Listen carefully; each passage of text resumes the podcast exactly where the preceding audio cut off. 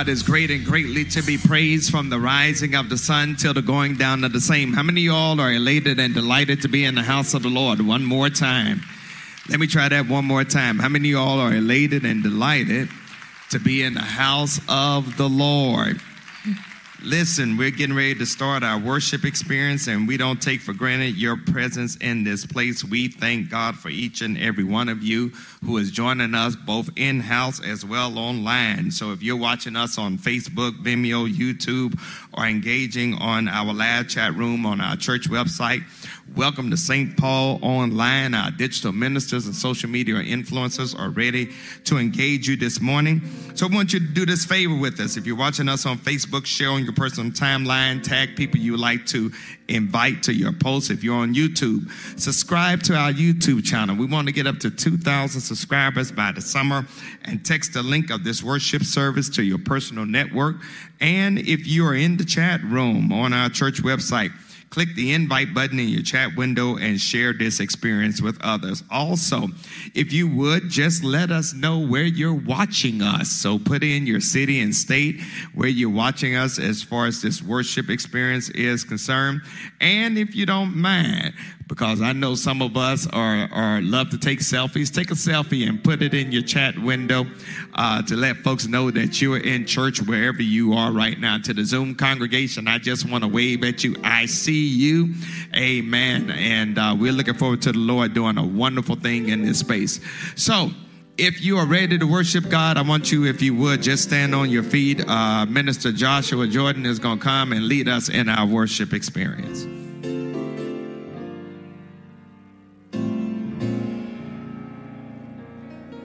Your hands and give the Lord some praise. Come on, I know you can do better than that.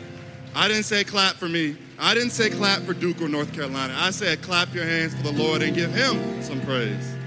The psalmist David says, I will bless the Lord at all times, and his praise shall continually be on my mouth.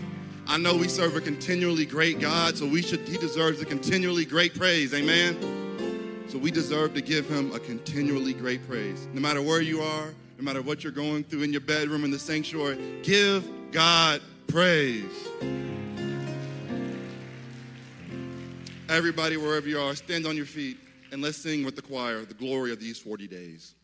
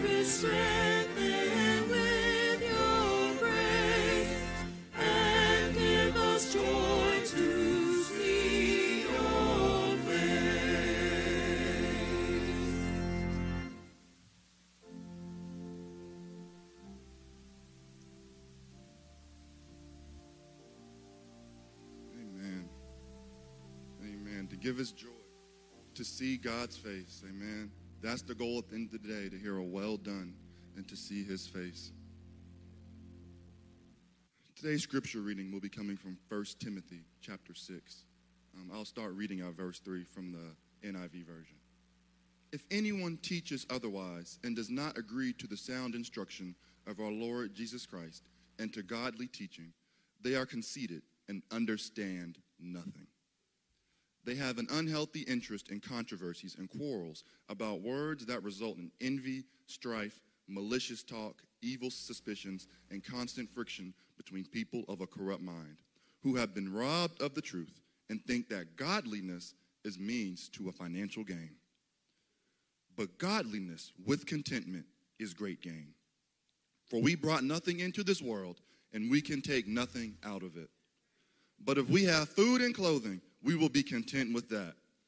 For those who want to get rich fall into temptation and a trap, and into many foolish and harmful desires that plunge people into ruin and destruction. Last verse. For the love of money is a root of all kinds of evil. Some people, eager for money, have wandered from the faith and pierced themselves with many griefs. The word of God for the people of God. Let us bow for a word of prayer. Oh God, we come to you right now just to say thank you. God, we're thankful for an opportunity to worship you in spirit and in truth, Lord. God, I pray that your spirit move all over this place, Lord, from the choir stand, through the pew, through the airwaves, through the bedroom, through the kitchen, to the living room, Lord. I pray that you have your way, God. God, we ask that lives are changed, hearts are touched, and that something is said, Lord, that someone can say, What must I do to be saved, Lord God? We know that you can move from the sanctuary to the living room to any state, any city, wherever people are watching. So, God, have your way. Spirit, move. We believe you and we trust you. We're expecting a great thing in this service today. And it's in your son's name we pray. Amen.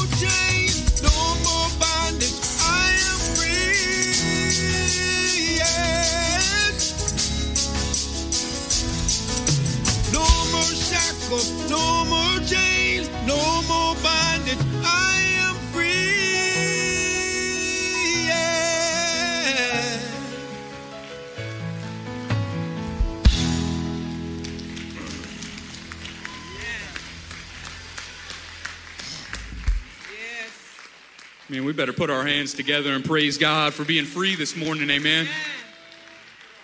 Being free, no more shackles, no more shame. We rejoice in the blood of Jesus Christ this morning. Thank you, choir, uh, man, for just that wonderful, wonderful song and that wonderful reminder, a gospel truth uh, that remains with us this morning. Um, let me say good morning to all of you. I will not be doing my typical um, impact moment um, this morning. Um, I am the children and youth pastor here uh, at St. Paul, Reverend Peyton C. And um, man, we I'm in charge of the children and youth uh, ministry here. But one thing that I wanted to uh, go over with you all today is to be able to speak to you about who we are and what we're planning to do going forward. Um, now, what we're planning on doing going forward is starting uh, impact worship up again, or worship for our children and youth, which will be every um, every second and third Sunday of the month. Um, amen. Yes, can we give God a praise for that? It'll be almost two years to the day, almost two years to the day that we will have started back. Man, I have missed our kids. Oh my gosh, I've been telling Josh this, I've been telling my wife this, I've been telling anyone that I talk to that, man, I am looking forward to this moment. So, man, if you are out there and you don't feel like, man, your youth pastor loves you, I want you to know I do love you, and I'm very excited to see you if you choose to come out to Impact Worship and to be present with us in person because let's just let's just face it, in person changes a lot. And it's it's it's a lot better than online, amen. It's a lot better than online. Now, here at the uh, St. Paul Children and Youth Ministry, I like to call it Impact. You know, we got Impact Kids, Impact 1401, which is our youth program, Impact Kids, our children K through 5. And so this word impact, it means a lot. And what it stems from is this mission statement that I've prayed over and that I've come up with for us as a group. And I want to repeat this for us. I remember mentioning it in my impact moment several weeks ago, but I wanted to share it again with you all this morning to remind you all what I'm going to be about, what our ministry is going to be about when it comes to the purpose of what we do here at St. Paul. And this is what it comes down to we exist to share the impactful gospel truth that our students' identity is in Jesus Christ, who loves them and calls them by name. Now, this mission statement stems from a personal um, testimony for me where my identity has been wrapped up in so many different things in my life. Whether it's making sure that I found a wife, praise God for Taylor, where I made sure that I succeeded in baseball, that I was perfect in grades, that I was perfect in what I do. And yet, the standard of grace that God offers says, no, man, what I want you to realize is so far beyond perfection, is so far beyond just trying to run after thing after thing in this world that tries to tell you that it's your sexual identity that is where you find it, that it is your gender identity is where you find it, that it's in what people say about you. But man, God says, no, it's not in those things. It's not in those things. It is in Jesus Christ. Yes, Josh, it's in Jesus Christ. And so the reason I've chosen that is not just for the personal feel that I have about what identity means to me, but it's what I believe that your children, that your youth, that your kids are struggling with, and that they need to be reminded of this simple gospel truth that, man, their identity is in Jesus. And if they grasp that, if they hold on to that, it changes everything. They'll be able to love better. They'll be able to live a life that is rooted not just that not in living for other people, not in living for themselves, but in living for the one who's given them life. And I believe they'll be able to make an impact then and go forth into their communities, into their families, into wherever that God charges them to go to be able to make an impact for Jesus Christ. Now, as I've mentioned, Impact Worship will start next week. And for those of you that are wondering, man, I really hope that they've considered and that they've thought about some safety measures, that they've thought about some different things that, man, we can take into consideration when our kids come back. And I want you to know that we have that we have. We've thought about how we can make this time safer, that how we can make the space um, in the youth sanctuary where our kids will be meeting secure. Now, if you have any questions about those safety measures, I won't go over all of them this morning. Um, but just know that our team has been meeting week after week after week, and that we've been trying to decide what it is that we can do, what will flow properly for the uh, very first, second Sunday of this month. And if you have any questions about that, I will be headed after I'm done speaking here. I will be out at the table in the vestibule over here to your right, uh, near the usher's room. And so if you have any questions, please feel free. You don't have to come during service because I want you to be able to hear Pastor and be a part of this moment. But afterwards, if you have any questions or want to pre register your child for youth worship, please come and see me okay? And i'll talk with you and we'll get some we'll get some paperwork going and we'll get you guys settled so that your children and that your youth can be a part of what god is going to be doing here at st paul. Amen? Do you mind can we go ahead and pray over that real quick? All right let us pray. Dear lord i just want to come to you and just pray uh, to you this morning, God, just for the children and youth that will hopefully be coming and be present, God, for second and third Sundays here at St. Paul. That they will just have a desire and that they will want to be a part of getting to celebrate you um, during this time of worship and time of celebration.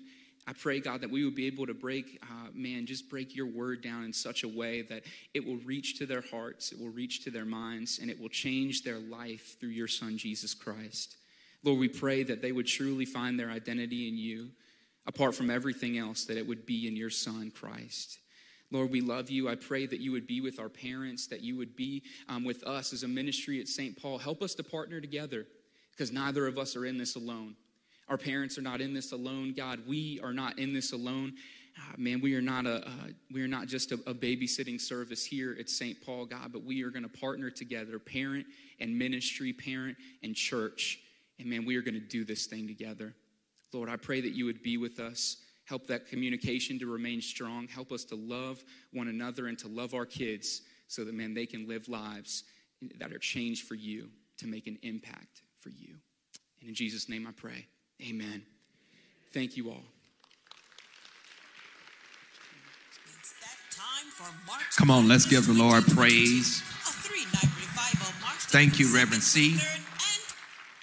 for um, for that um, for your instructions and insight. I want to say first of all, good morning. Uh, thank you for coming. Uh, as far as in person is concerned, at this particular time, um, I'm going to ask if we could let's have the video. I think that's what was getting ready to prime, and then I'll come to you all with more um, observations as we move forward. It's that time for March Gladness 2022, a three-night revival, March the 22nd, 23rd, and 24th at 7 p.m. each night. This year, we welcome from Jacksonville, Florida, Bishop Rudolph McKissick my Jr. name called. I don't need a shout out. I don't need a post on Facebook. I don't need them to tell nobody my name. My joy will be knowing that the Lord used me to help them start their business, to help them get their marriage together,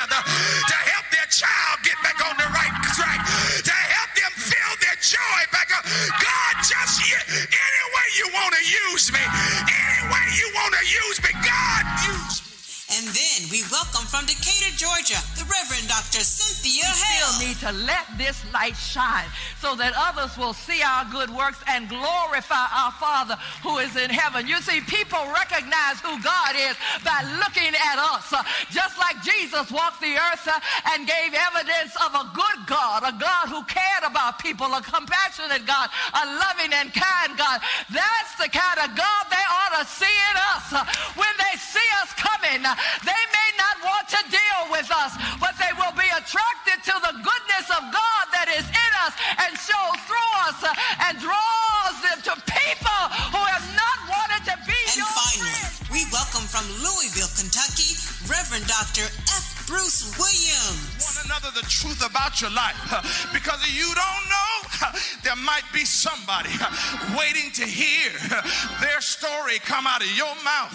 And if he did it for you, if he raised you, if he saved you, if he healed you, if he anointed you, if he picked you up, if he turned you around, if he placed your feet uh, on solid ground, if he forgave you and he's feeling you and he's using you, then somebody. March Gladness is a revival that you do not want to miss. You You can register now on Eventbrite to attend in person or make plans to join us virtually on all of our streaming platforms. We look forward to worshiping with you March the 22nd, 23rd, and 24th at 7 o'clock p.m. Amen. Amen. Come on, let's give the Lord praise. I want to just I want to just let you all know that uh, we're looking forward to those of you all who can join us in person to do that. Uh, we want this to be a, a impactful worship experience, and um, we have some of God's most gifted preachers that will be sharing as far as March Gladness is concerned. Starting at seven o'clock, we're gonna be done by uh, 8.30 um, and um, we're going to let the lord uh, feed us and prepare us as we make the quick dash toward uh, resurrection sunday. Uh, before i just share with you all any more observations of course we are in the run up to election and uh, we have one of our own disciples, uh, Judge Reggie McKnight, who is uh, running for reelection. I'm going to ask that as he makes his way to come and uh, solicit uh, your support, um, that we will continue to be mindful that part of our civic engagement is a sign of our discipleship, regardless of who you support and who you vote for. Amen. Let me say that again. Part of engaging in civic engagement is part of your discipleship as far as helping to shift the culture to where God would have for it to be. So I'm going to ask that He would come and bring greetings uh, at this particular time.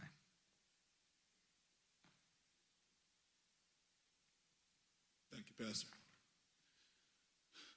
Good morning, St. Paul. First of all, I want to um, Thank you, Pastor Scott, for giving me this opportunity to give you some brief remarks about my campaign. Next, I want to thank you, St. Paul. Um, I want to thank you for um, being with me on this, what I call judicial journey. Um, what I mean by that is in 2018, when I first decided to run for Superior Court Judge, my first announcement when I decided to run was here in my home church at St. Paul. So I want to say thank you all for your support.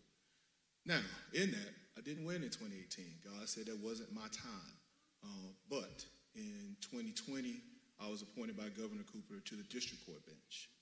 And in December of 2021, I was appointed again by Governor Cooper to the Superior Court bench. And that's where I currently serve you now as one of eight resident Superior Court judges. Um, so once again, thank you for that support. Um, I'm here today um, asking for your support again. I will be on your ballot, depending on where you live in Mecklenburg County um, in 2022. And what I mean by that is our Superior Court districts are divided up in Mecklenburg County, but this is my home district. Belmont, um, Seversville, Biddleville, um, Villa Heights, Noda, um, if, and some other areas here in Charlotte. So when you look on your ballot and you see Judicial District 26E, as in Edward, you will see my name, Reggie McKnight. Now, praise be to God, as of last Friday on March 4th, I learned I will be the only name on the ballot because I am running unopposed. Thank you. Despite that, however, I still want your support and your vote. Um, I still want you to, you know, push that screen, or if you're doing paper ballots, check the box, etc. Um, because by you doing that, you are sending a clear message to Mecklenburg County that I am supported by my community. And that's what I'm asking you to do here today. Um, so look on that, not just look for mine, that's again Judicial District 26E, but also, once again, and I believe Ms. Mayfield was here last week, please make sure you vote in this midterm as well. It is crucially important. I won't beat that horse because she's already done it.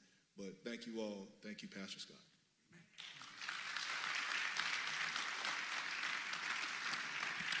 I move we cast one ballot in lieu of the whole for Judge Reggie McKnight. Amen.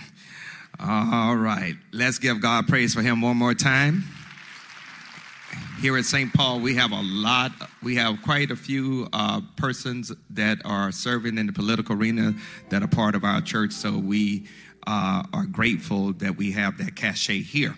Let me uh, just say that I've been, as Reverend Peyton C. mentioned earlier, been meeting with a core team of about eight to 10 of us, and then, of course, a larger team of all the leaders who have something to do with Sunday morning worship. We're in the process of making some shifts so that we can get more people in and also keep you safe and secure as far as navigating uh, this uh, pandemic.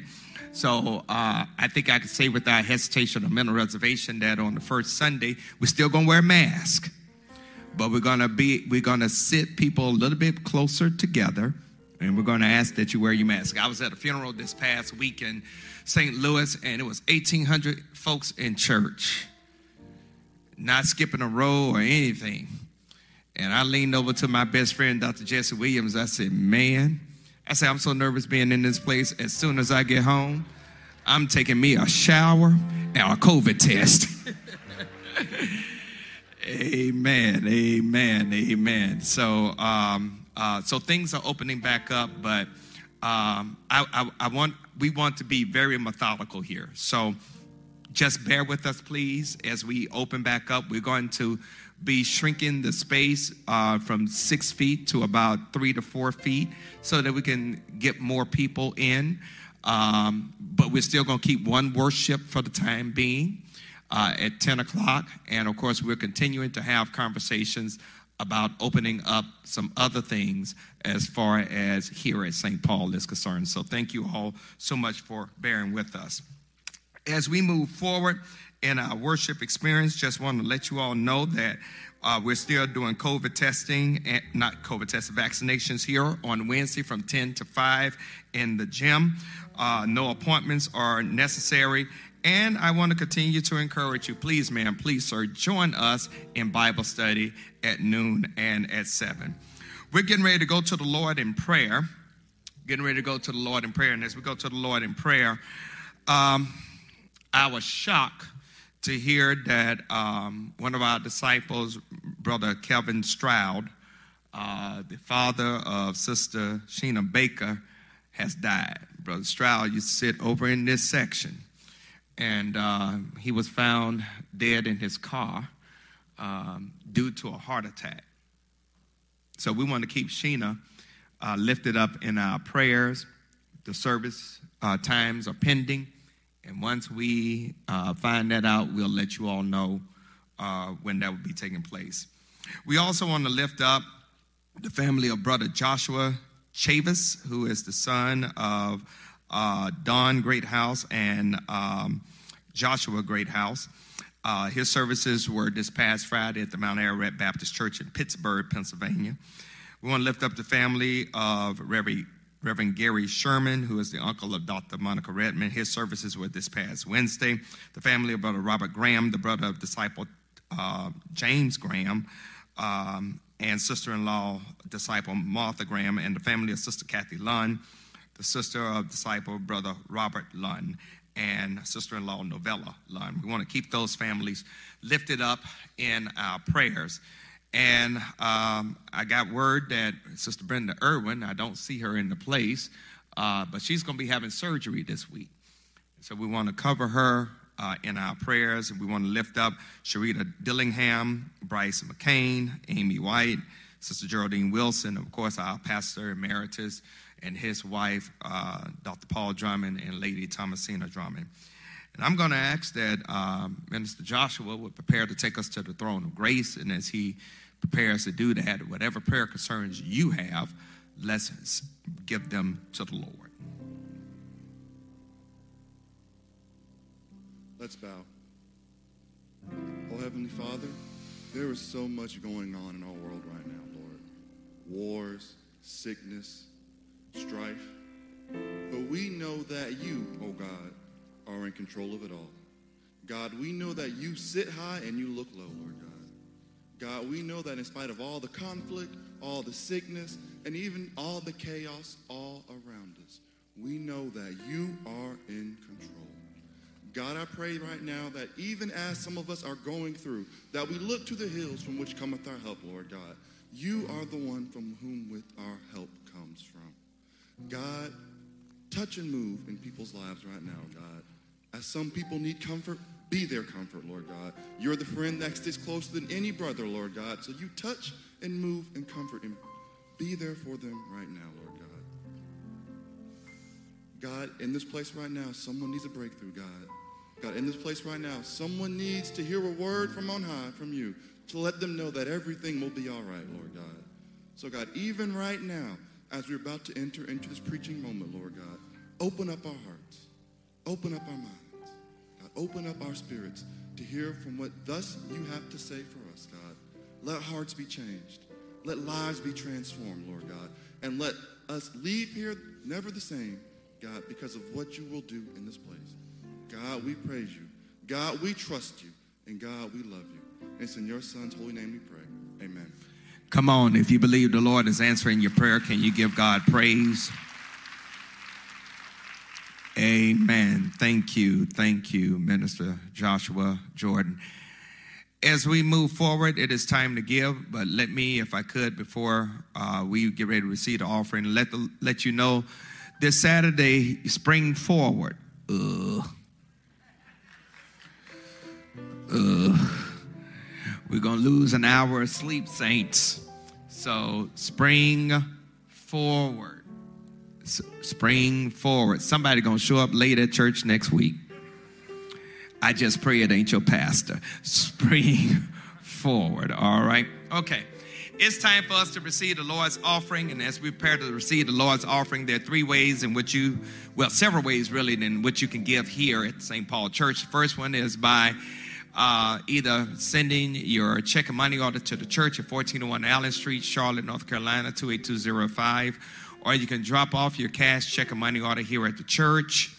Just call the church office first at 704 334 5309 to make sure someone is here to receive your offering, and we will place it in the following week's count. The other way you can give is through Church Life or ACS on our website. You can also give through Givelify. And if you don't have that uh, app on your smart device, download it on your smart device, connect it to your favorite credit card, and in three clicks, you can give. If you have a physical offering here in the church, there's a basket on the row in front of you that you can put your offering in. You don't have to touch the basket. Uh, you can just drop your offering in that basket, and our account team will receive it. So, as we prepare to give at this particular time, I'm going to ask if you would take your offering, however you're giving, and, and if you're able to place it in your right hand, place it in your right hand. Let's lift toward heaven and let's go to the Lord in prayer. God, we come and we thank you for this wonderful opportunity to partner with you in doing the work of kingdom building. And Lord, as we come, for those of us that are practicing the discipline of giving tithes and offerings, bless according to your word. For those that are giving something, we pray, oh God, increase our faith. And then for God, those who feel like they don't have anything to give, Lord, would you challenge our hearts and lead us to that form of conviction? In the devotion that I did this morning, oh God, the widow gave all that she had out of gratitude and thanksgiving. And so, Lord, we know that you look at our heart and we know you will bless us accordingly. So do that right now, oh God, and we do this not um, out of personal gain, but simply to just say thank you. It is in Jesus' name we pray. Amen. If you would take your offering, if you have a physical offering, uh, and place it in the basket in front of you, and uh, our account team will receive it.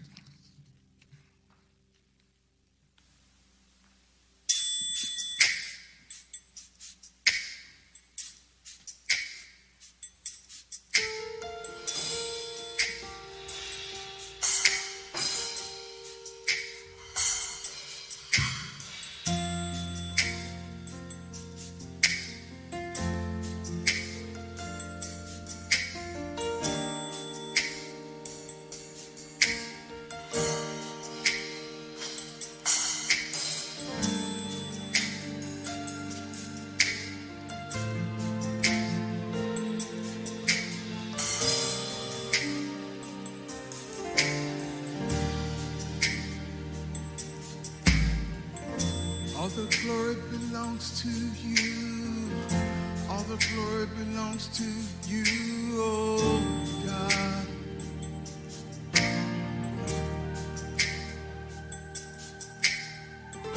All the glory belongs to you. All the glory belongs to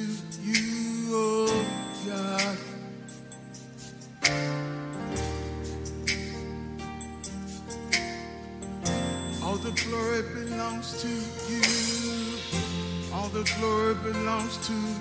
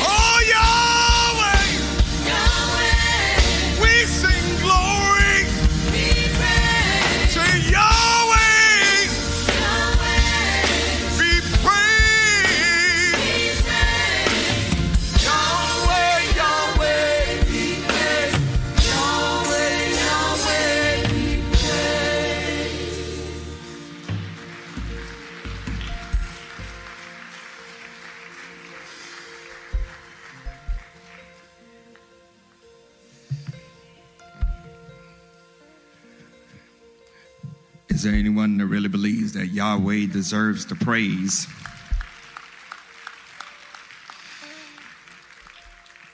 Thank you for uh, giving us such a, a, thoughtful moment as far as worship is concerned with that song. Um, I know we've come out of Black History Month and we're now into Women's um, Month, and I want to, if I could, though, continue the series of sermons I've been working on and traversing through as far as the scriptures and the 1619 project. Um, and today I want to focus on capitalism. Capitalism. I want to, if I could, to call your attention to Matthew chapter 6. And we want to look at verses 19 through 24. Matthew chapter 6, verse 19 through 24. And these words are printed in New King James Version of the Word of God. Do not lay up for yourselves treasures on earth, where moth and rust destroy and where thieves break in and steal but lay up for yourselves treasures in heaven, where neither moth nor rust destroys, and where thieves do not break in and steal. For where your treasure is, there your heart will be also. The lamp of the body is the eye, and therefore your eye is good. Your whole body will be full of light. But if your eye is bad, your whole body will be full of darkness. If therefore the light that is in you is darkness, how great is that darkness? No one can serve two masters, for either he will hate the one and love the other, or else he will be loyal to the one and despise the other. You cannot serve God and mammon.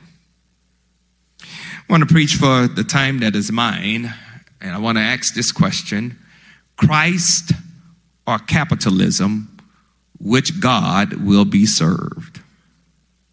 Christ or capitalism, which God will be served? America is a capitalist society.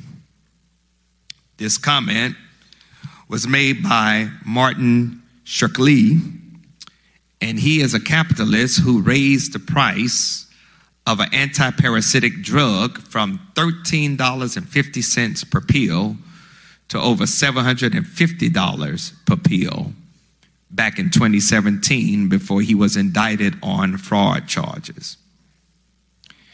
He made this statement to substantiate why he charged the price and wanted to charge even more, up to close to $1,000 per pill.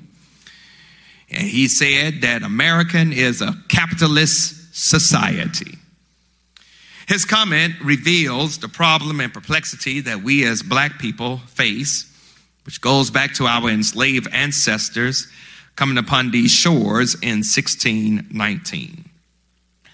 There are other capitalist societies across the width and breadth of this globe, but the United States economic system was forged within the crucible of racism that played out through slavery, which has implications for where black people are right now, in particular, and this country in general.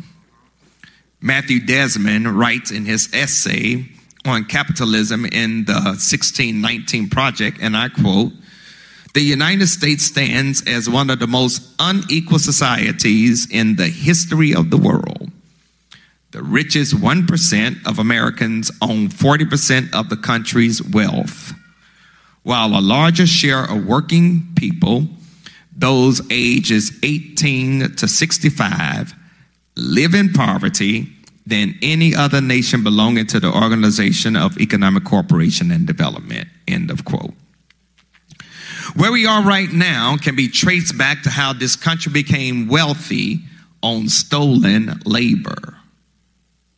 Slavery, whether you realize it or not, shaped the economics, politics, constitution, legal constructs, and I would dare say American Christianity. If slavery is America's original sin, then capitalism is the forbidden fruit for which the serpent tempted the founding fathers. If slavery is America's birth defect, then capitalism is the corrupt genetic trait of this country. Unfortunately, the founders of this country used our enslaved ancestors to perpetuate that to which they were enslaved, and their master was capitalism. American capitalism is built on the back of our enslaved ancestors to the point that they had to put it in the Constitution and the political structure of this country. Most of us have heard of the Three Fifth Compromise. The Three Fifth Compromise laid the foundation for which our current national government is established. In fact, it laid uh, the foundations for which the Congress came into being because the House of Representatives is based on population. Back during the time of slavery, enslaved black people counted as three fifths of a person. The Senate was based upon two votes per state. Back then, slave holding states had more political power because they had enslaved persons. And this is carried over to the current brokenness of our national political scene in 2022 because it was meant to be that way. But notice that, that back then they used the three fifth compromise not for the purpose of taxation, because if so, then the South would have had to pay more taxes. I quote South Carolina Representative Thomas Lynch and other Southerners wanted their human property to count toward their congressional representation, but not toward their tax bill. End of quote. Let me push this even further. Capitalism is based upon the concept of private property ownership. And since our enslaved ancestors were private property, that became entrenched in the Constitution and even upheld in the Supreme Court of the United States. I don't know how many of you all have ever heard of the famous Dred Scott decision, but Dred Scott had to go back to his owner even though he had gone into free territory. Why? Because he was property. Let me press this even further because it's mind boggling how they treated us and how they treated us one day is going to cause judgment upon this country how they treated the Native American because they pushed them off their land so they could have more land to raise cotton and tobacco. America's going to be judged. Did you know that our enslaved ancestors were treated so much like property until they were used as collateral for loans to raise money to get land in the South? They, they used your great, great, great grandparents. Like we use our homes to get equity so they can buy other stuff. And this type of thinking seeps into the labor structure of today as managers and supervisors try to get as much productivity out of their workers now. And what we fail to realize is how slavery and racism became the major templates in weakening even the American labor movement. Therefore, dividing workers, white workers versus black workers, and males versus females, and management versus those who are on the floor. If we were not so ensconced in capitalism, First of all, women would be paid the same thing as men for doing the same type of work. And, we would not have to worry so much about the divide between black and white because we would all be on the same playing field. But oh, Desmond wrote it best, and I quote him again. He said, If today America promotes a particular kind of low road capitalism, a union busting capitalism of poverty wages, gig jobs, and normalized insecurity.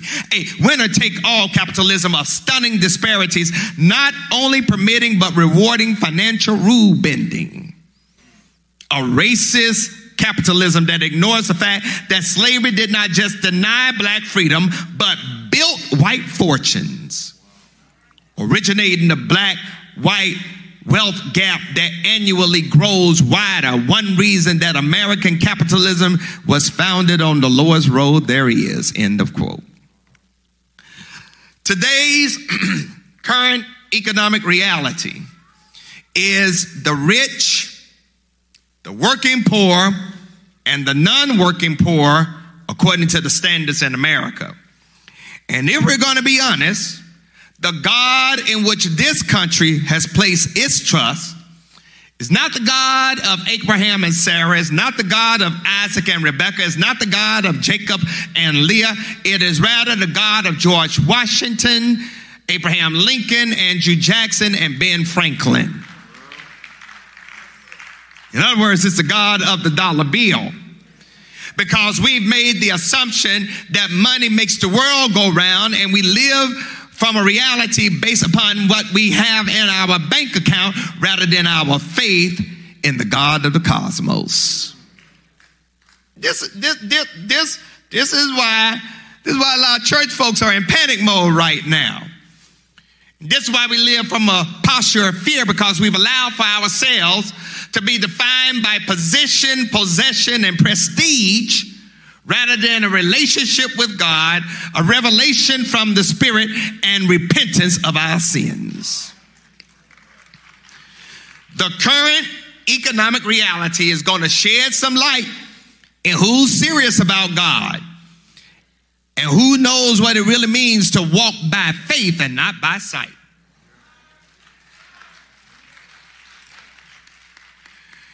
It is in these times of uncertainty and adversity. It is in these times of fear and panic. It is in these times of a devalued currency and an unstable stock market. You need to know who you're going to put your trust in. I don't know about you, but I'm glad the words that Jesus spoke nearly 2,000 years ago give me the blessed assurance for our inflationary times. These words that Jesus quotes here in Matthew chapter 6 is really part of a larger context known as the Sermon on the Mount. The Sermon on the Mount is where Jesus has shared what is called the Beatitudes, and he has given us what is considered to be the model prayer. He has taught on marriage and divorce and what the real meaning of adultery is and how you and I should treat each other and ears are perked as he starts talking about that type of stuff relationship and prayer and spiritual discipline. However, when he started talking about wealth and money, like in today's culture, I can imagine folks start tuning him out. It is interesting how Jesus brings up the subject of wealth just after what he's talked about fasting. And maybe, just maybe, it's just my theological conjecturing, but maybe Jesus put fasting and wealth close together to show us how you can have a posture of religion and still be lacking a relationship with God. All right. In other words, you can be in this season of Lent and you can talk about what you ain't gonna do and still not be close to God. Because anybody can fast. You ain't got to have a relationship with Jesus Christ in order to fast. But it makes no sense for you to fast and go hungry and you not get closer to the Lord.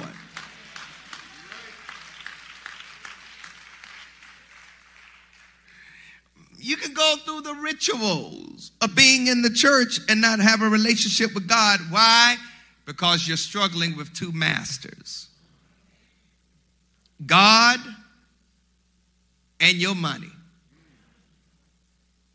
God and your stuff. God and your possessions. And so Jesus, in his own unique way, talks about the need for us not to serve two masters. If you read this text initially, you might come away with some wrong assumptions. You, you might think that Jesus does not want you to have any money.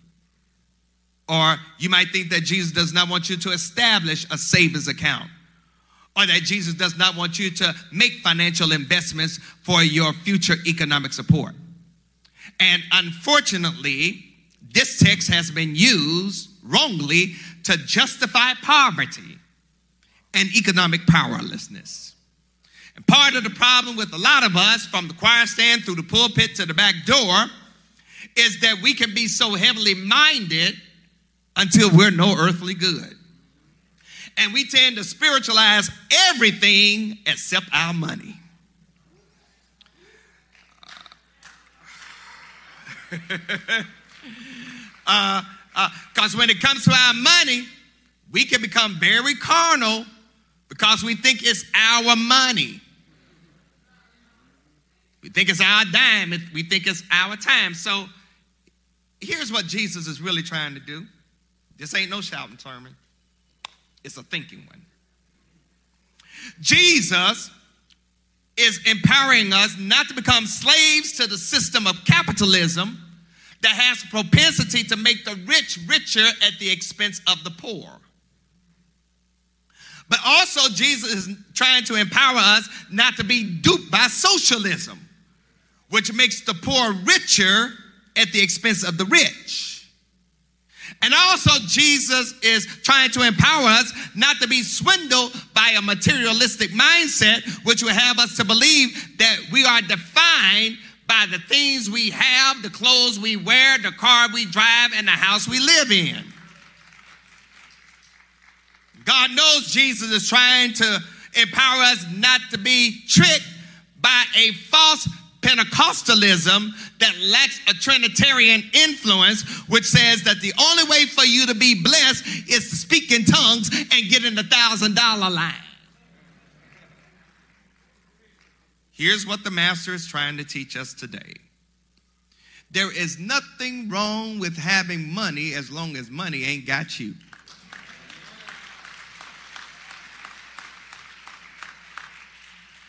Now, let me say something quick, fast, and in a hurry because there's no way for you and I to create heaven here on earth with materials that's going to rot, decay, rust, or get stolen. And this is why Jesus proclaims that you and I should not store up treasures here on earth, but make an investment into the kingdom. Now, this is where discernment plays an important role. Because Jesus does not condemn you saving money for the future or having treasures in your home that you value. Jesus does not have issues with you having money. Jesus does not have issues with you being wealthy. But Jesus is condemning our attitude when we make our money our idol and these things more important than eternity. And this is where Jesus messes us up. Because Jesus is really saying, and if you don't get anything else, get this, that the real focus of discipleship and how wealth is often the most common distraction that keeps you from living for Jesus. This is why I maintain that slaveholders could not have been real followers of Jesus because Jesus demands undivided commitment. No divided loyalties. You can't be a part time disciple.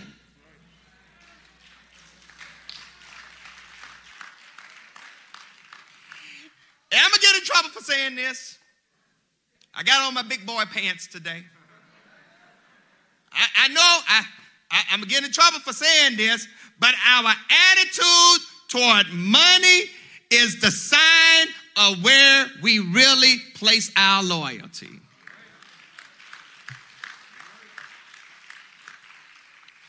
I'm going to get in trouble for this. Your attitude toward money is the pulse of the heart of your discipleship. So, this is what Jesus is saying in so many words that you and I need to learn how not to store up treasure here on earth or make the proper investment into the kingdom because if you make the right investment, you can reap a dividend in time. The investment that Jesus is talking about is more than your money. The treasure Jesus is talking about laying up in heaven is an investment of the most precious asset you have. You want to know what that is? Your life. Your, your life, your, your, your spirit, your soul, not your pension plans, not your money market account, not your trust fund, not your social security, but your life, your spirit, your soul. Because guess what? I know I got some folks in here who've been divorced, and when you got divorced, your ex got half of your stuff, depending on where you live. When, when you die, if you have a will, the relatives gonna fight over your possessions. They're gonna come to the funeral looking half mad, and if you ain't got a will, it's gonna go in probate. And, and, and while I'm at it, can I can, can I say this?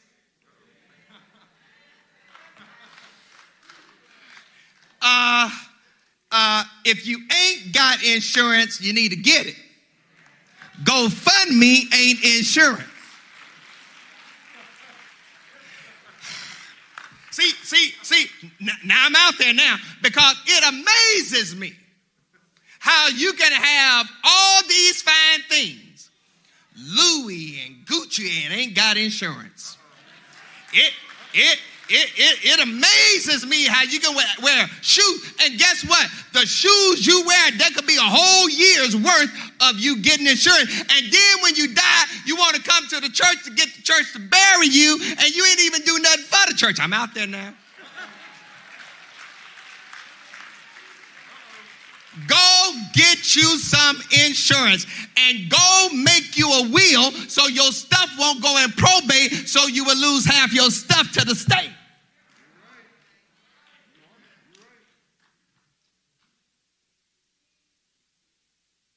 When you and I stand on the day of judgment,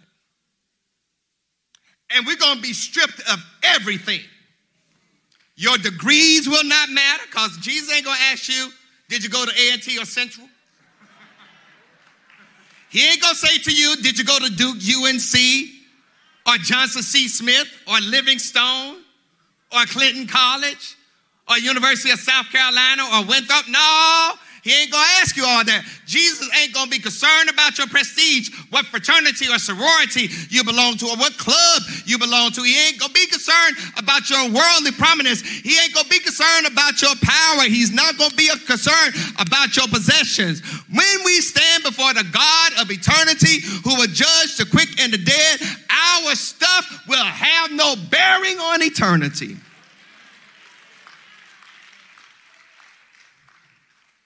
So I want to raise this question. Why do we have to answer this question, which is the title of the sermon, Christ or Capitalism? Which God will you serve?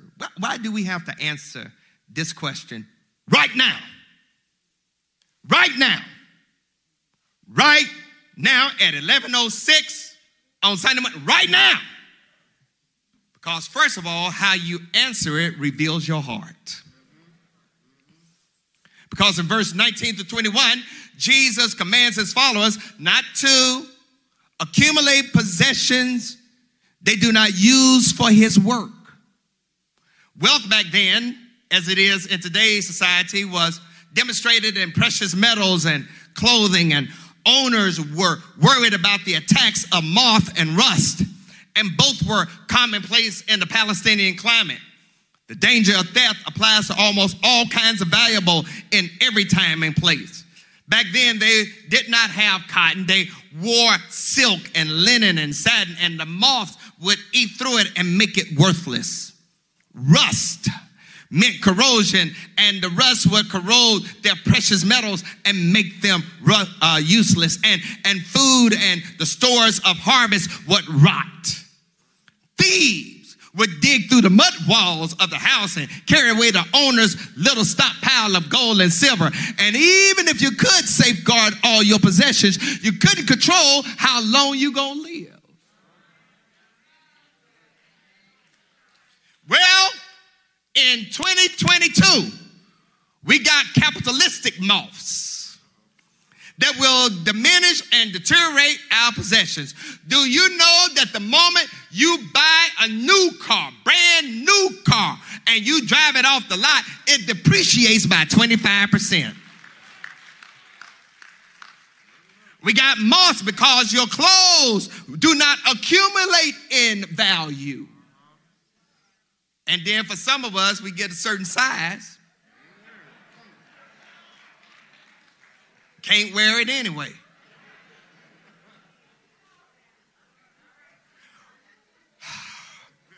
We got economic rust, where there's a devaluation of our personal assets.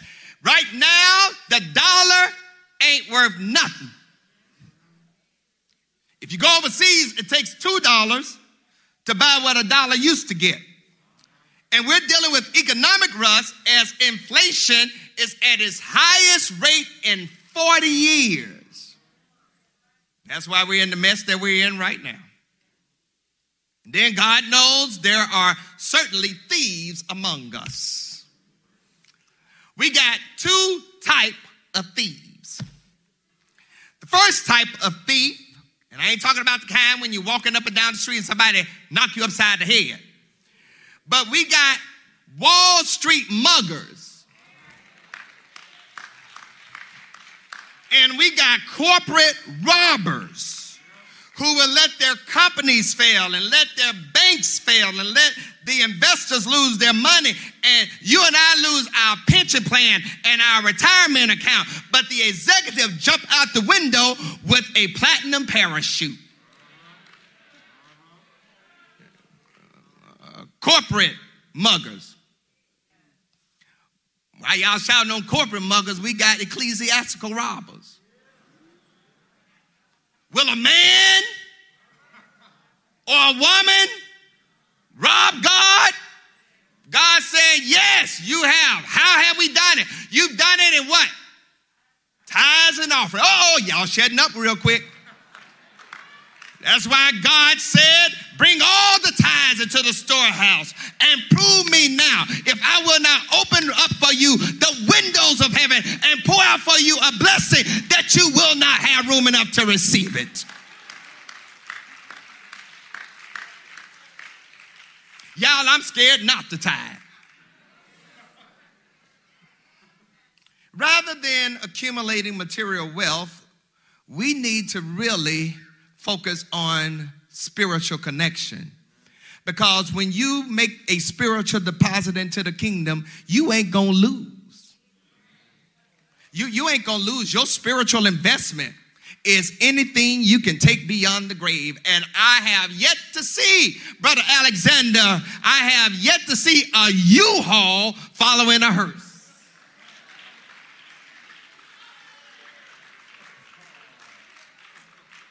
You can't take it with you. But can I give y'all some investment advice right now? Do y'all mind if I give you some investment advice right now? Holiness of character is an investment. Obedience to the word of God is an investment. Winning souls to Christ is an investment. Strengthening your faith walk is an investment. Forgiving somebody who has done you wrong is an investment. Asking God for forgiveness is an investment.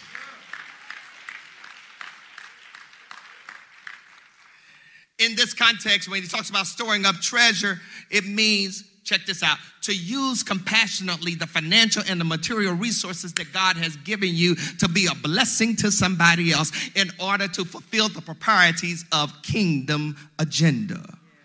which means that if you and I gonna be disciples of Jesus Christ, then you and I can't be stingy. That you and I are called to be stewards of the blessings of God. Because when I do this, I am guaranteed a reward in heaven, but I can pull down the dividends here on earth. Oh God, I feel like hollering. Because I'm here to let somebody know that if you put your money in the stock market, your initial investment can be gone just like that. But when you put an investment into the kingdom, it will never decrease. And can I tell y'all, while it will not decrease, it's not going to decrease because there is something that is known as the grace factor. Now, now, now, what I want you all to understand for those that are engaged in stock market, there's this rule of 72 that talks about how your money can multiply. But if the stock market ain't doing well, ain't nothing gonna multiply. But I'm here to let you know that whatever you do for the sake of the kingdom, that when you drop in your investment, it's gonna multiply and it's guaranteed because of the grace factor. Can, can, listen, all right, all right, all right. Grace lets our investment into the kingdom appreciate at a rate we can't calculate. because God is saying you really don't deserve it because you haven't put much into it. But because I really love you more than you think I love you, I'm just gonna give you stuff you haven't even really earned. Oh God, listen, listen. You you you don't deserve mercy but I'm going to give it to you. You don't deserve grace, but I'm going to give it to you.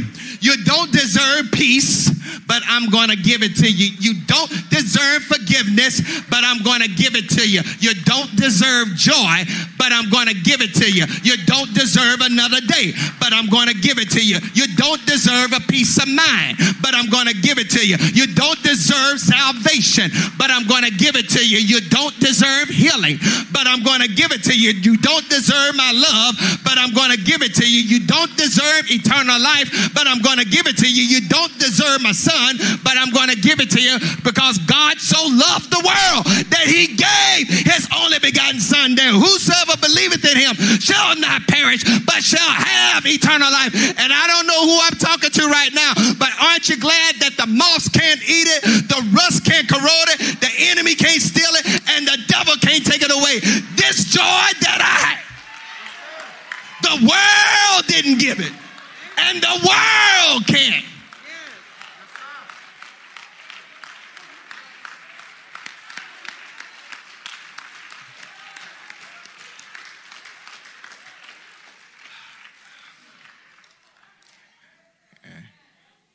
Next, how we answer this question determines what's really important to us.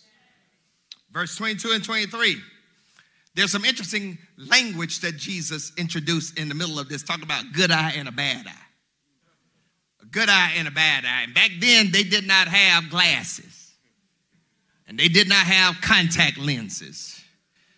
Notice the shift from the treasure heart now to the eye slash body. If where your treasure is, there your heart is also. Jesus is trying to get us to understand that what you invest in has a lot to do with your perspective. If the eye is how light enters the body and allow for you to have direction, then how you and I view our reality is going to dictate how we spend our money. And how we spend our money is a sign of how we view our material possessions. So there's this distinction, church, between good eye and a bad eye. And it boils down to a matter of perspective. A good eye means I got clear vision. If my vision is clear, then my worldview and my ethics are grounded in a loyalty to Jesus Christ. So when I have a clear vision, I can avoid the pitfalls and distractions that lead to spiritual destruction. But on the other hand, if I got a bad eye, that means I got distorted or blurred vision. And if my vision is blurry and distorted, that means my life is distracted by worldly factors, which leads to blindness and leads to deficits when it comes to my spiritual reality. This means that I play by the rules of the culture rather than live by the principles of the kingdom. And we got folks in the church that got good eyes and bad eyes. What a good eye look like? You walk by faith. What a bad eye look like? You walk by sight. Good eye, I'm trusting the word of God. Bad eye, I got to see it in order to believe it. Good eye, I know the Lord will make a way somehow.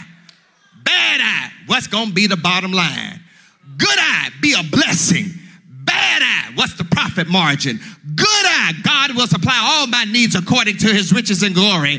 Bad eye, we can't do it. We ain't got it, so we can't do this mission. Good eye, I'm going to pay my tithes and give an offering. Bad eye, if God wants my money, God better come get it. Good eye, help those who can't help themselves. Bad eye, too bad for poor folks. Good eye, I see the wounds of a person. Bad eye, I see the wrongs of a person. Good eye, I see the hurts of a person. Bad eye, I see the hell of a person. Good eye, I see the triumph of a person. Bad eye, I see the trouble of a person. Good eye, I see the gift of a person. Bad eye, I see the grime of a person. Good eye, I'm ready to forgive somebody because God has forgiven me. Bad eye, I'll hold a grudge because it makes me think I got power over you.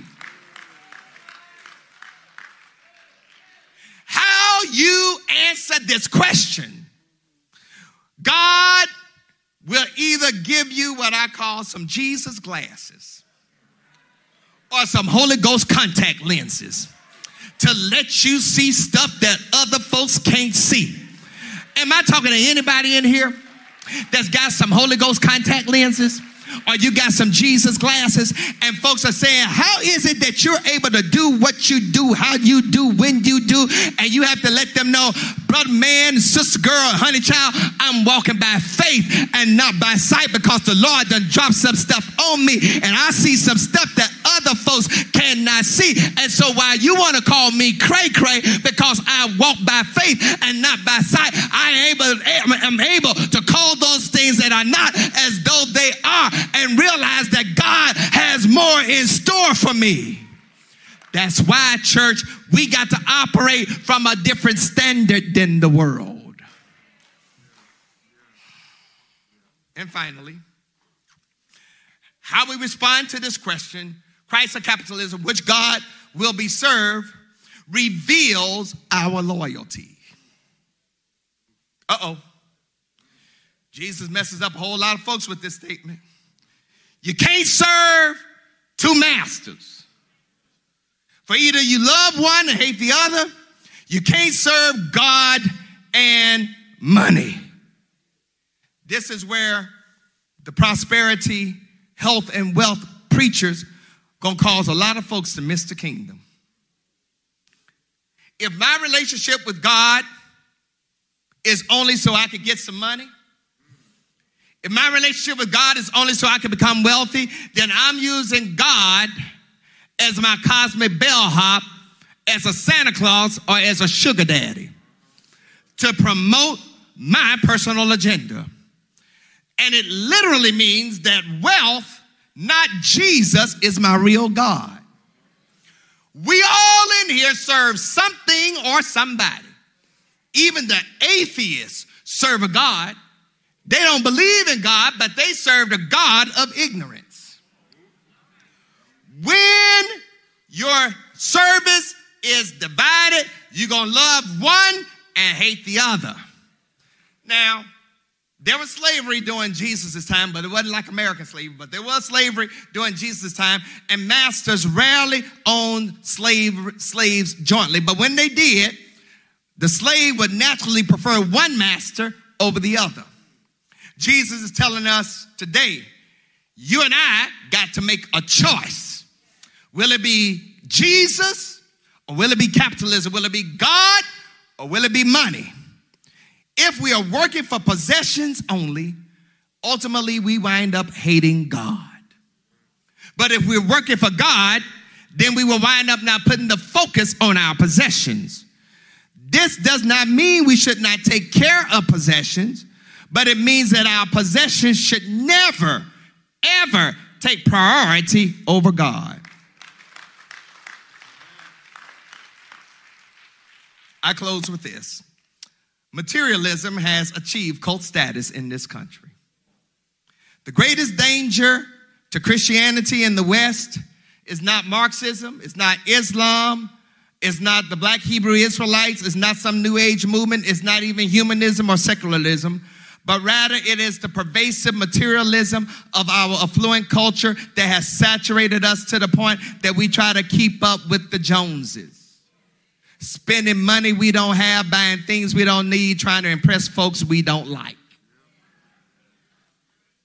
You cannot pursue material accumulation and God at the same time. Both God and capitalism make demands on your time, your energy, and your efforts. And God is saying, which God will you serve? Are you going to be devoted to the God of the cosmos? Or will you be devoted to the God of this culture, which is money?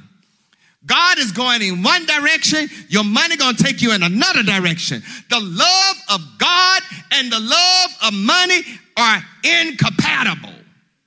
You can't love God and you can't love money at the same time. That's why the Bible says, for the love of money. It doesn't say money is the root of evil. It says the love of money. The love of money is the root of, y'all catch that? The love of money. I would even dare say that the lack of money is the root of all evil too.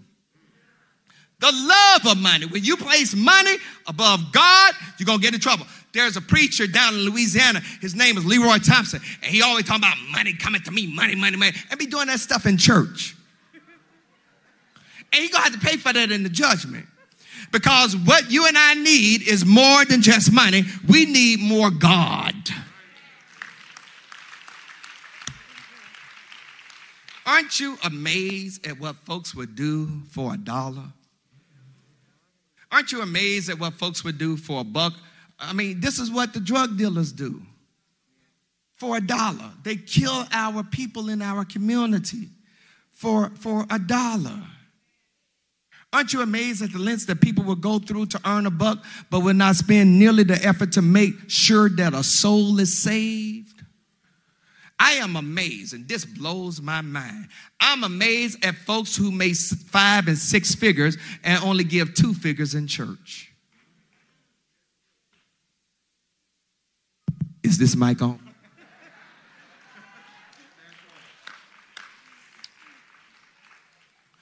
And it blows my mind how folks who don't have a high paying job make give more than those who have five and six figure paying jobs.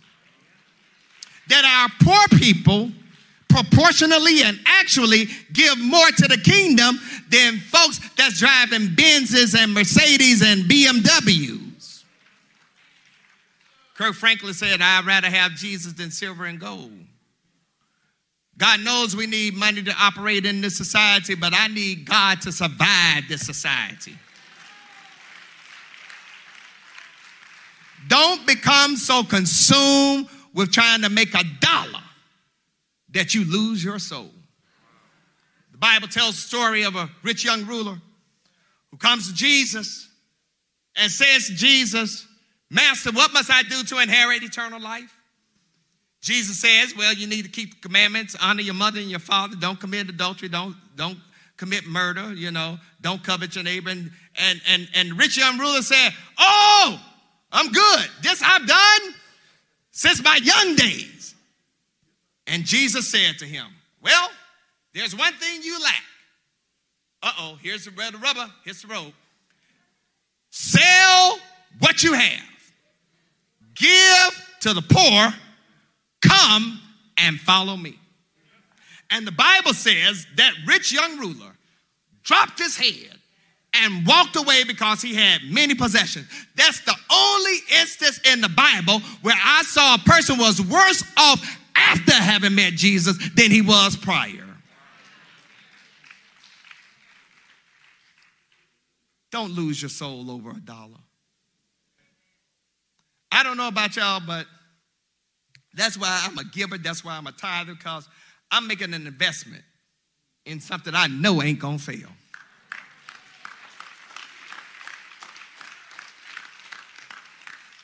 I, am trying to make sure that if something happened to me, that my wife and daughter, if they outlive me, will be taken care of. If the Lord lets me make it to retirement, I want to have something to retire on so I can at least have something to eat and drink a roof over my head.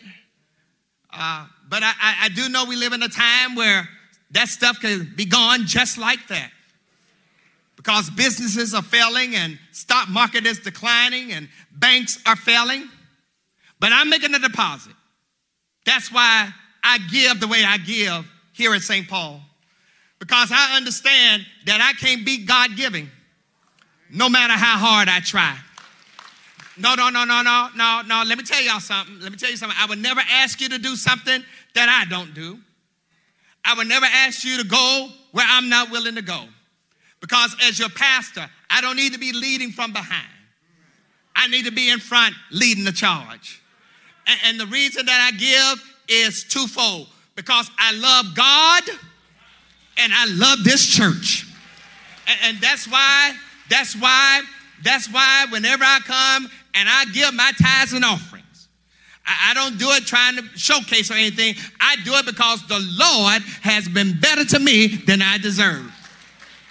That, that's, that's, why, that's why I'm able to sing that song. My hope is built on nothing less than Jesus' blood and righteousness. I dare not trust the sweetest frame, but wholly lean on Jesus' name, on Christ not my education. On Christ, not my retirement. On Christ, not my pension plan. On Christ, not my degrees. On Christ, not my fraternity. On Christ, not my car. On Christ, not my relationships. On Christ, the solid rock I stand. All other ground is sinking sand. Pension plans, sinking sand. 401ks, sinking sand. Capitalism, sinking sand. Socialism, sinking sand. Marxism, sinking sand. Wall Street, sinking sand. The housing market, sinking sand. Credit cards, sinking sand. Money markets, sinking sand. Annuities, sinking sand. The government, sinking sand. The dollar bill, sinking sand. But which God will you serve? Because as for me and my house, we gonna serve the Lord. And can I tell you why we gonna serve the Lord? Because my investment is guaranteed by the blood of the Lamb. Stand on your feet if you're able all over this place.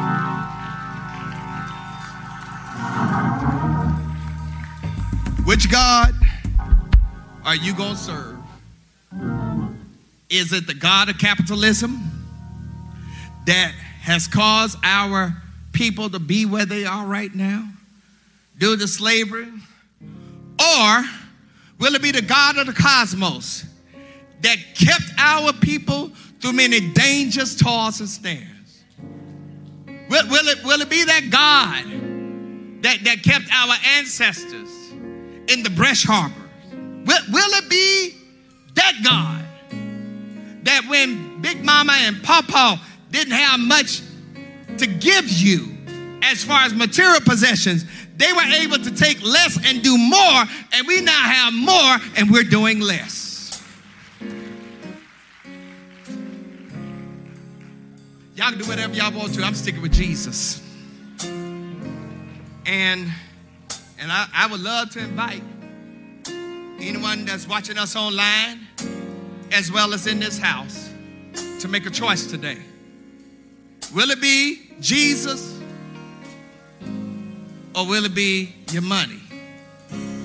Because I'm here to I'm here to let you know that that if you put Jesus first, and I can't explain it, but somehow he'll take care of your needs and he'll give you some of your wants.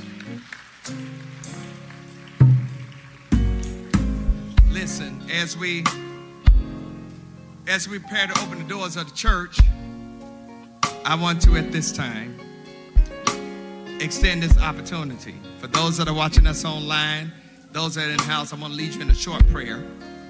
A prayer of new life, a prayer of brand new start. And if this prayer is meant for you, I want you to make a decision for either Christ or the culture. And we all gonna pray this prayer together. Real short prayer. It's a prayer of new life, a prayer of brand new start. I ask folks to repeat it to remind us of that commitment we made to our Christ. But if this prayer touches you and is meant for you, I want you to make a choice for either Christ and his church or the culture. So if you would bow your heads and repeat after me Jesus, I believe you came and died for all my sins. You're the greatest gift that God can offer. I come to you because I need a Savior. And I want you to be my Lord. I confess my sins and I ask that you will forgive me of all my sins. Make me the person you want me to be. I now give myself to be a follower of you. Thank you for the gift of salvation. In the name of Jesus, I pray this prayer. Amen. Hear me and hear me well. If you prayed that prayer, you meant that prayer, you're sincere about that prayer, salvation is yours. Is it really that easy? Yes. Why? Because you're saved by grace, based upon faith, not by coming to church, not by giving money, not by reading your Bible, but simply by the grace of God place, by placing your faith in Jesus Christ. If you are watching us on Facebook or on the website, and that prayer was meant for you, I want you to type in salvation in the box. One of our digital ministers is going to reach out to you and let you know what the next steps are. If you're watching us on YouTube or listening to us on the telephone, if you would call the church office at 704 334 5309. Leave your name and your number. Somebody's going to reach out to you or email us at connect at spbcnc.org. If you're here in church right now, in this physical space, and that prayer was meant for you, and you want a relationship with God through Jesus Christ, you want Jesus Christ as your Lord and Savior, I want to invite you to take the risk and walk down right now. If you would just hold up your hand, if you hold up your hand, I guarantee you ain't got to walk by yourself. If that's you, would you come right now? That's the easiest thing you can do right now. It's easier than going to the bathroom. You can walk down right now and give your life to the Lord, and we will give God a shout for this major transformative moment in your life. Will there be one? If you're in the house, would you hold up your hand? Hold up your hand. If you want a relationship with God through Jesus Christ, hold up your hand. Nothing to be ashamed of. We're not going to ask you to make a speech or anything, but we do want you to take that faith walk. Because if you make one step, I guarantee God will make two. Will there be one? Will there be one? Will there be one? Come, would you come down, please? Would you come down? Somebody's going to walk with you. Somebody's going to walk with you. Somebody's going to walk with you. Amen. Come on, let's celebrate one that is coming. Will there be another? Will there be another? Will there be another? Will there be another? Will there be another? Will there be another? Will there be another? Amen. God bless you. God bless you. Here's my second call. If you're here right now, you're saying, listen, Pastor, I'm saved. I've been baptized, but I've been bouncing around from church to church. I don't have a church home of my own. I don't have a church home. I'm not connected. You can join us online. You can join us in the house. Amen. So I want you to do this. If you're watching us on Facebook, on YouTube, type in connect. One of our digital ministers is going to reach out to you, let you know what the next steps are. If you're watching us on YouTube or listen to us on telephone, email us at connect at spbcnc.org. Come on, let's give God praise. Or call us at 704-334-5309. Leave your name and your number so that we can reach out to you and let you know what the next steps are. If you're in this sanctuary, this physical space, you're saved. You love Jesus. You got a relationship with Jesus. Go ahead and go down. You got a relationship with Jesus, but you ain't got a church home. I would love to be your pastor. These men and women would love to be your brothers and sisters in Christ. We would love for you to be part of our fold. So if you're in church, you don't have a church home. Would you hold up your hand? Would you hold up your hand? You don't have a church home? Would you hold up your hand? Would you hold up your hand? Would you hold up your hand? And if you got your hand up, I want you to go ahead and come on down. Walk with them. Come on down. Come on, my sister. Come on, my sister. Walk with her. Walk with her. Walk with her. She's coming beside you. Walk with her. Will there be another? Will there be another? Will there be another?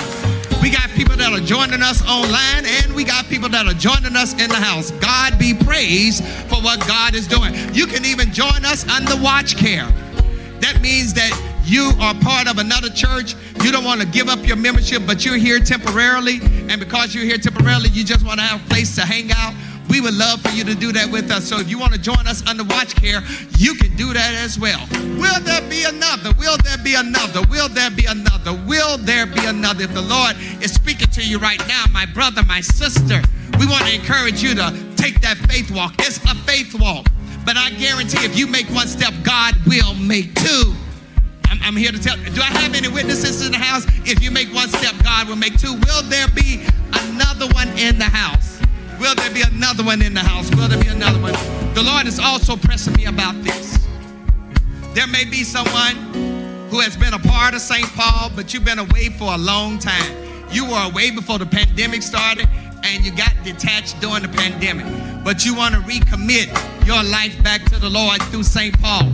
I would love for you to come so that we can get that straight as well, so that we can roll with you and you can roll with us. So if I'm talking to you online or in the house, would you come if the Lord is urging you to come right now, right now? Would you come if the Lord is urging you to come right now? Will there be another? Will there be another? You can take your seat. You can take your seat. Can you all help me to celebrate those who have made the bold step to move at the urging of the Lord? We could do a whole lot better than that, St. Paul. Because there's some churches ain't doing nothing, ain't growing, ain't nobody joining. But the Lord has been allowing for us to grow even in this pandemic. Let me say, usually because of if we weren't dealing with COVID, I'll come down give you all a hug and stuff, but I'm going to do the elbow thing, okay? Uh, but you all are a gift to us. This is what we want you to do. We want you to follow these lovely ladies over here.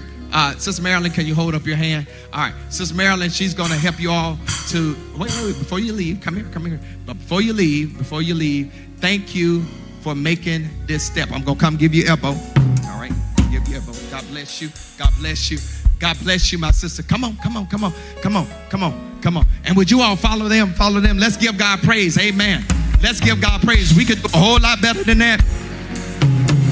We could do a whole lot better than that. I said we could do a whole lot better than that. You don't know who the Lord is moving upon, and you don't know how God is going to make a difference in somebody's life. Amen. Amen. Amen. God is great and greatly to be praised. Listen, we're getting ready to transition to communion. You ought to have your communion implements right now. And if you don't, if you would, hold up your hand. Hold up your hand so we can make sure that you will have your communion implements. For those that are watching us online, if you would get your communion implements at this time as we prepare to pray over them and to take the Lord's meal.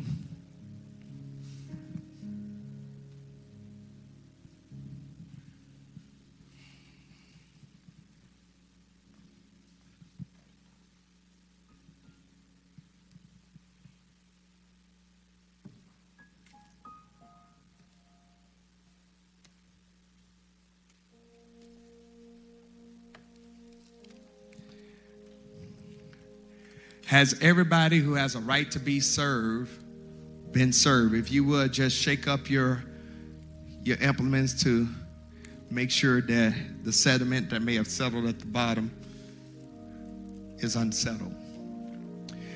Let's go to the Lord in prayer. God, as we come and we get ready to partake of this meal, the meal that your son Jesus Christ established by taking the Jewish Passover meal and transforming it into a meal of the church. We thank you for what you did with him and through him on that hill called Calvary, where he became the lamb that was slain before the foundation of this world.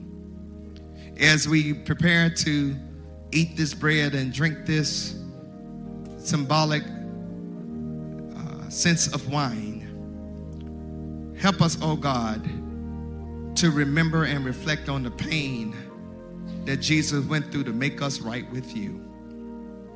This is a meal of the church.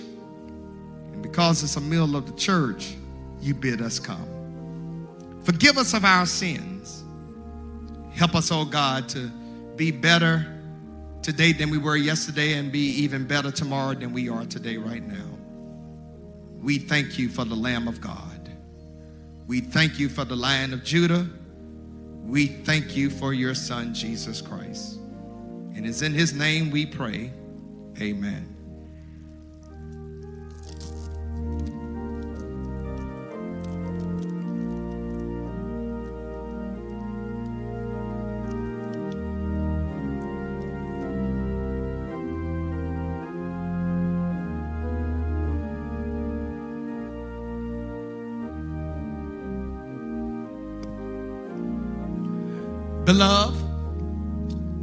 It was on a faithful Thursday night when your Lord and my Lord was in the upper room with his disciples when he took a loaf of bread. He lifted it toward heaven, he blessed it, and he broke it, saying, Take, eat. This is my body that shall be given for thee. Let us eat. Likewise, he took a common cup and he lifted it toward heaven and he gave his father thanks. And he told his disciples, I want you to drink all of this, for this is the blood of the new covenant that's going to be shed for the remissions of sin. I will not have this new, have any more of this with you until we drink it again in my father's house. Let us drink. The Bible says afterwards they sang a hymn and they went out to the Mount of Olives, and we shall do likewise after the benediction. You may throw away your cups as you head out. There will be waste receptacles for you to uh, place them in. And we ask that you will follow the ushers as we prepare to leave after the benediction. Now unto him who is able to keep you from falling and to present you faultless before the presence of his glory with all exceeding joy. To only wise God, our Father, our Savior, be glory and majesty, dominion and power, both now and forevermore. And the people of God said, Amen. I love you. God loves you even more. Have a strong, blessed week in the Lord. Ushers, would you dismiss our disciples? Have a safe, blessed week. Continue to take care of yourselves. Wash your hands. Practice social distancing. Get vaccinated if you haven't get gotten vaccinated. And make sure you're good. Take care.